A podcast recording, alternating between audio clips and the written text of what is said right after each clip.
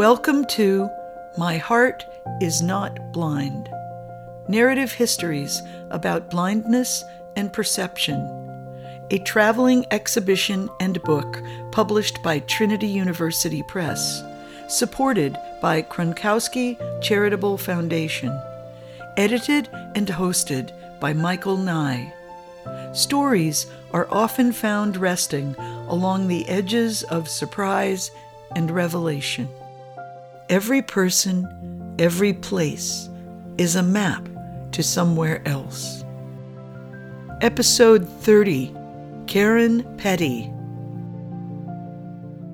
I am legally blind and I lost my sight at six.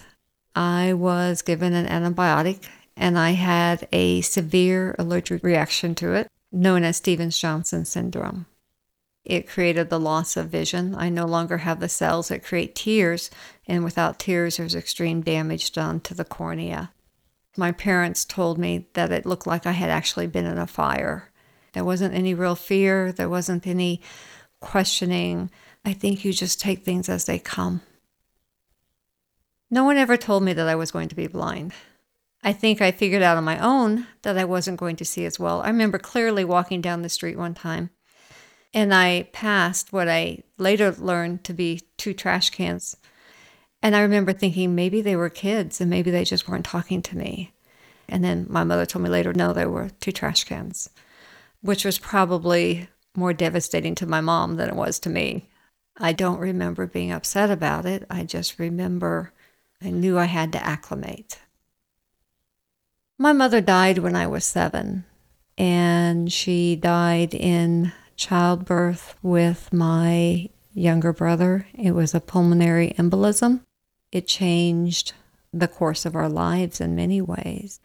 I lost a lot of the carefree security, and you grow up in a different way.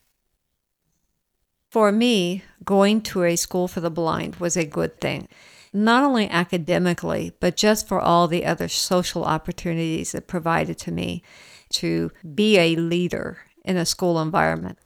However, when I was mainstreamed back in high school, I had some experiences where students made fun of me. They would try to hide your books. It was unkind. It was unpleasant. I can remember asking my parents to please, please send me back to a school for the blind, that this was not what I wanted to do. I think it definitely made me more compassionate toward others. I do not see people by face. I may identify somebody if they walk in and have on a bright yellow shirt. However, if somebody else has on a bright yellow shirt, I'm in trouble. So, to help alleviate some of the confusion, I tend to say legally blind because I have a small bit of vision. And I find the world gets very confused. If you don't see something, people may say, oh my word, they're really blind, they're in denial. But if you do see something, then they may think, oh my word, they're faking it. They can really see. So, really, you just got to get over worrying about what they think and just do what you need to do to be safe.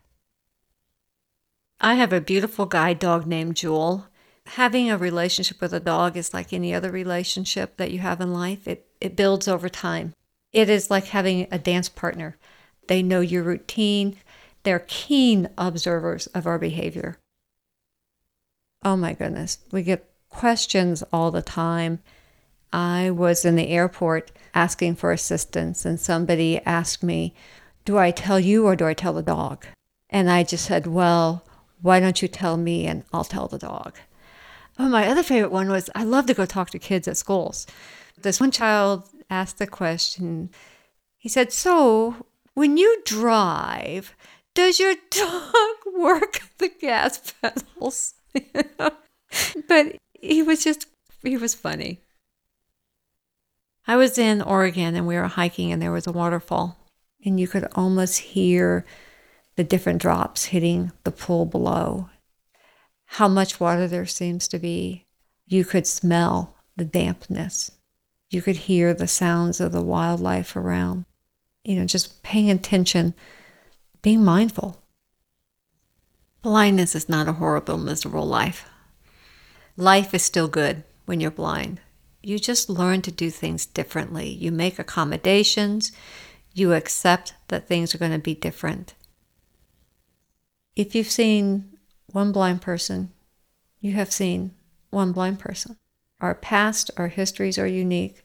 Our interests, our goals, our dreams are all uniquely ours as a person, just as every other person's are unique to them. Next time you have the opportunity to meet with somebody who is blind, acknowledge them as the blindness just being a part of them and get to know them as a person and give them the dignity to be a person first who just happens to be blind. No one knows the life of another, and every story is incomplete. When I was with Karen, she told me about her younger brother, Philip. As a result of her mother's death during childbirth, Philip was diagnosed with cerebral palsy. Karen said Philip could never walk, never talk, was always in a wheelchair, he was unable to feed himself, and required full care. He could make his index finger press some button to make his computer talk. We had a special communication using boards and letters. Cognitively, he was fine. He went on to graduate from college. He was a prankster, funny, and we were close. When Philip was 18, as a result of a blood transfusion, he acquired AIDS. It was a horrible disease, and he died. If I could ever say that anybody drew a bad hand in life, it was Philip. He taught me that being blind is easy compared to what he had to live with. He taught me how to take time to listen, and if you listen long enough, you can give anyone the dignity to be heard. Karen's kindness is the size of an ocean.